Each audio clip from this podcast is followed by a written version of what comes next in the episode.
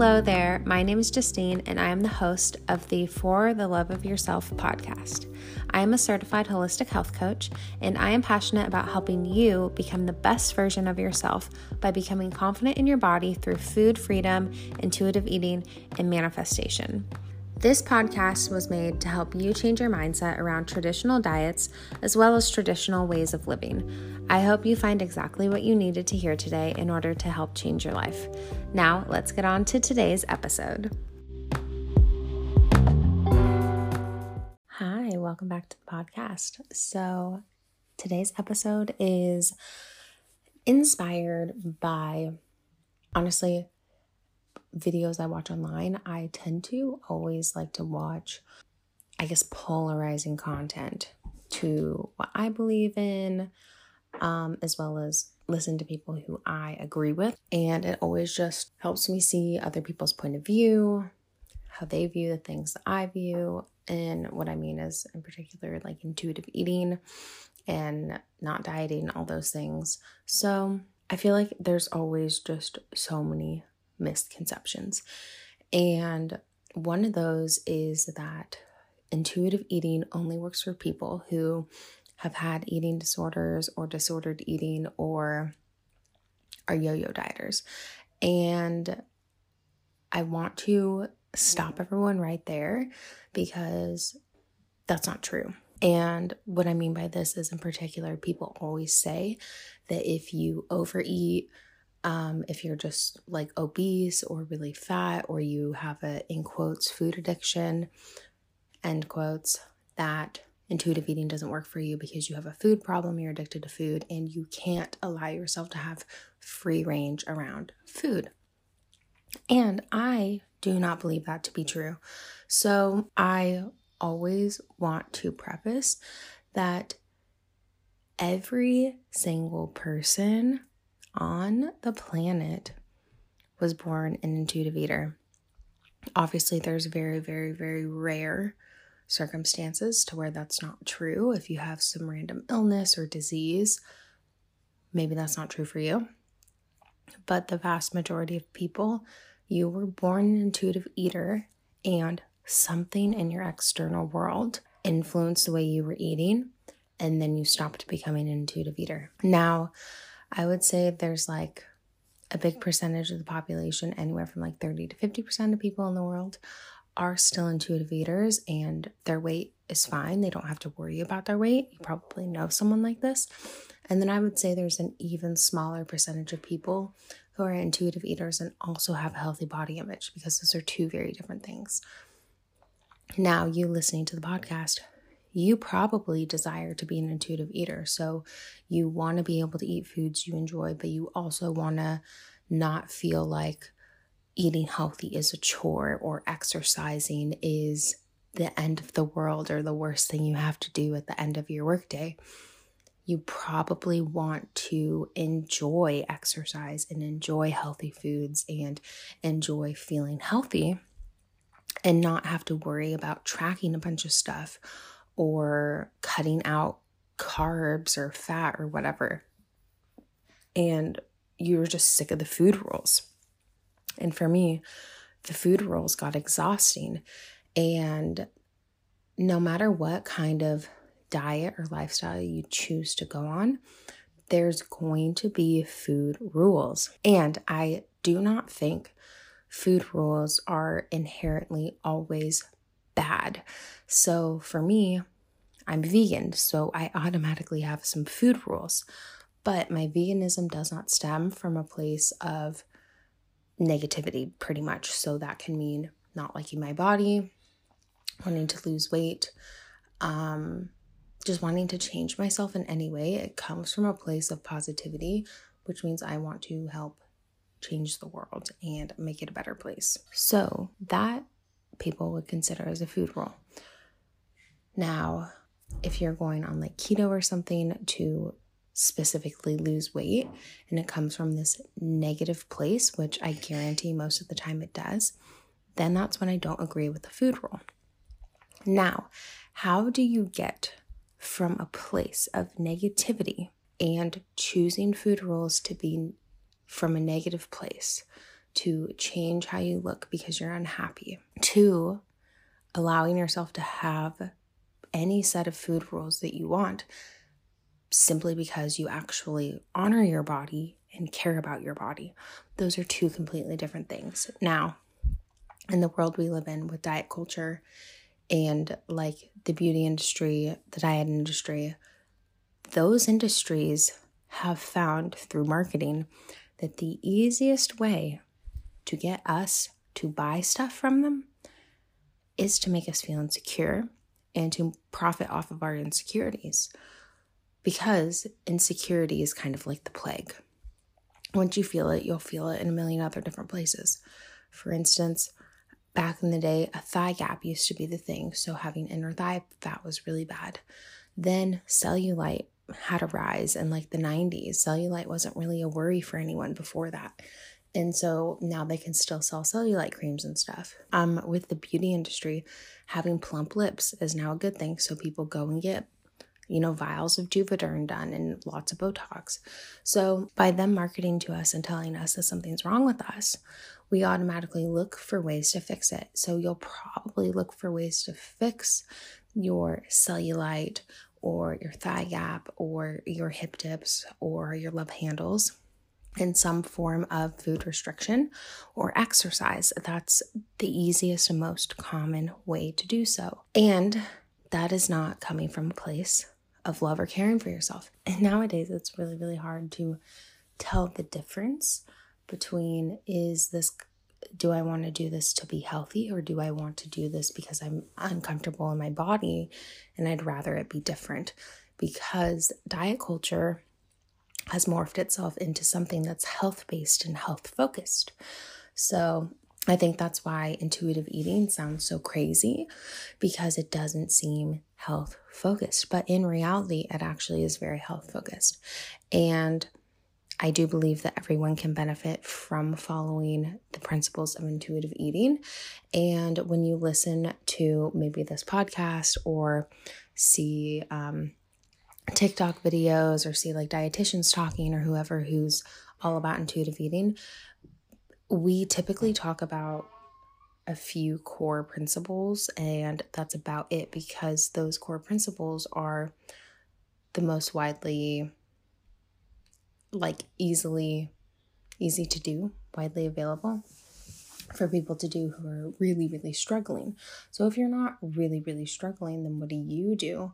So things like basically the whole undieting process. So eating what you want, having giving yourself unconditional permission to eat food, um, allowing yourself to eat junk food whenever you want and feel overly full. That can sound really scary especially if you do care about your health.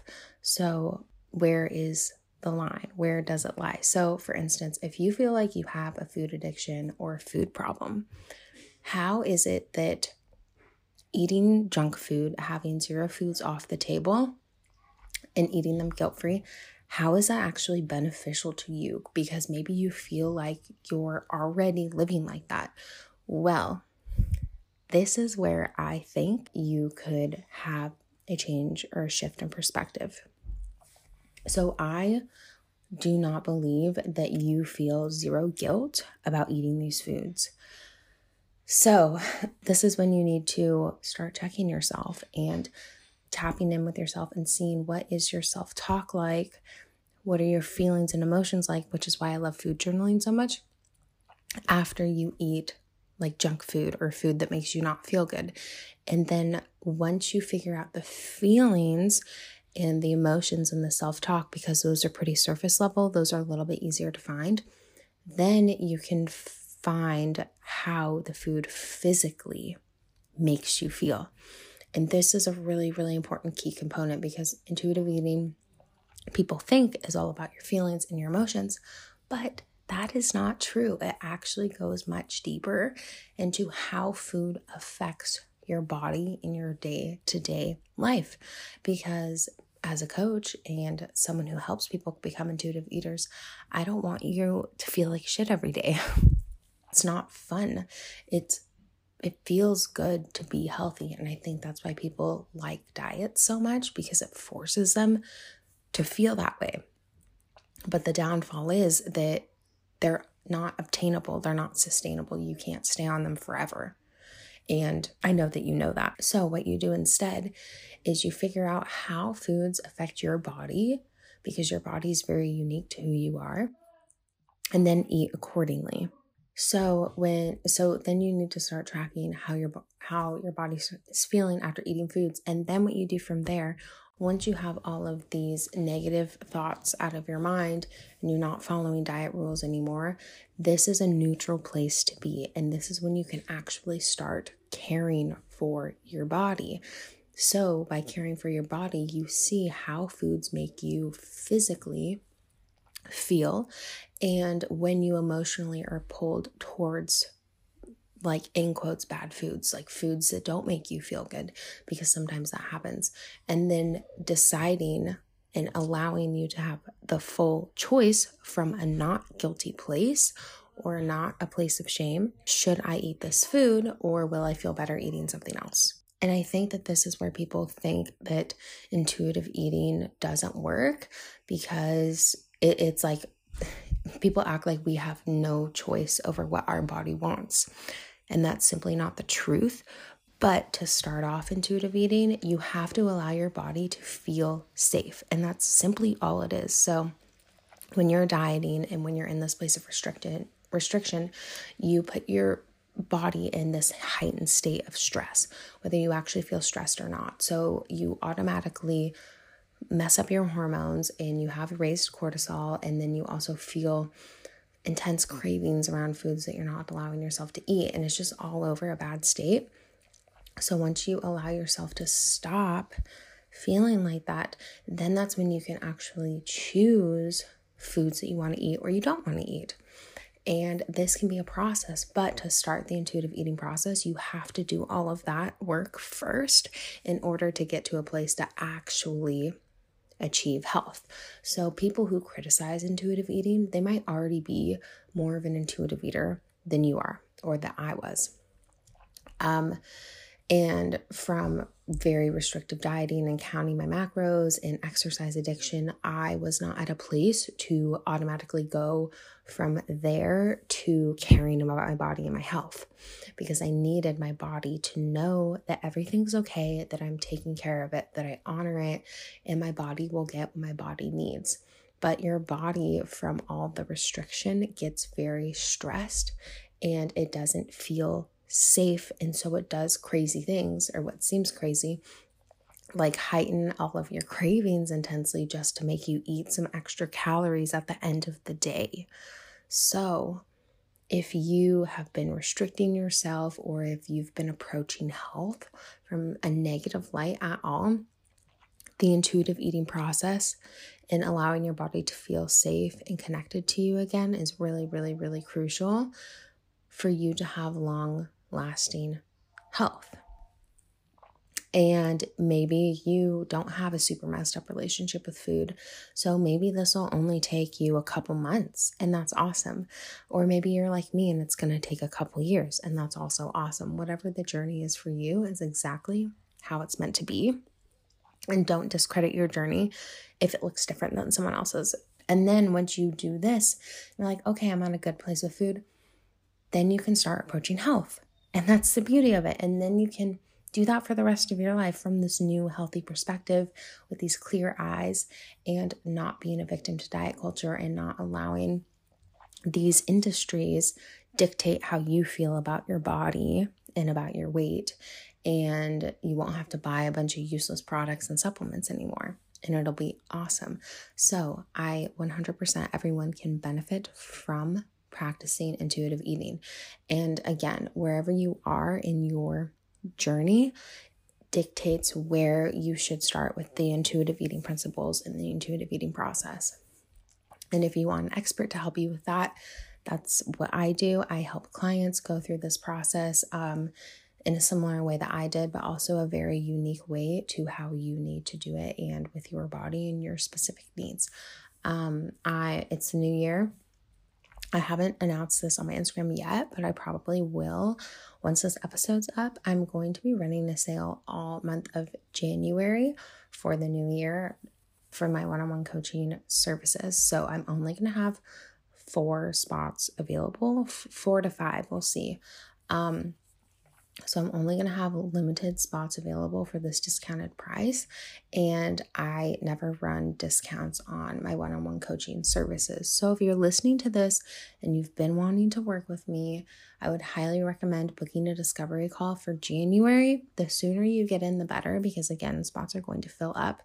And I do three months of coaching to six months of coaching. If you want to work with me, I would highly recommend it. If you are ready to take on this journey, and especially in the new year, if you're so sick of like having those weight loss goals or those health goals, and then like New Year's, you know, it's the second day of the year, and you're like, oh, I'm just going to start on Monday. If you're already saying that, this program is definitely for you because I want you to never have to say, I'm going to start on Monday ever again. so um, everything will be in, linked in the show notes. Um, go to my website, book your free discovery call in the month of January, and you'll get that discount. And yeah, that's it for me today, guys. I hope this was helpful for you if you've been kind of confused about the intuitive eating thing and if it's right for you. And I always want to remind you that it is right for you. You were born an intuitive eater, and I'm just here to help guide you back to that natural state that you were born in. So I'll see you guys in the next episode. Bye.